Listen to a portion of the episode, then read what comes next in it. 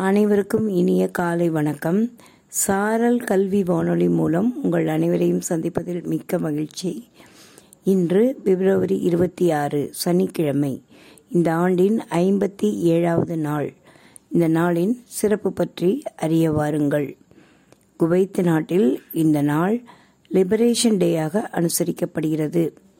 ஆயிரத்தி தொள்ளாயிரத்தி எழுபத்தி ஒன்றாம் ஆண்டு இதே நாளில் ஐநா பொதுச் செயலாளர் ஊதாண்ட் இளவேனிற் புள்ளியை புவி நாளாக அறிவித்த நாள் இன்று.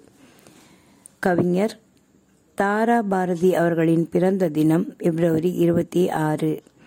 உலக புகழ்பெற்ற கவிஞர் விக்டர் ஹியூகோ பிறந்த தினமும் பிப்ரவரி இருபத்தி ஆறு தான்.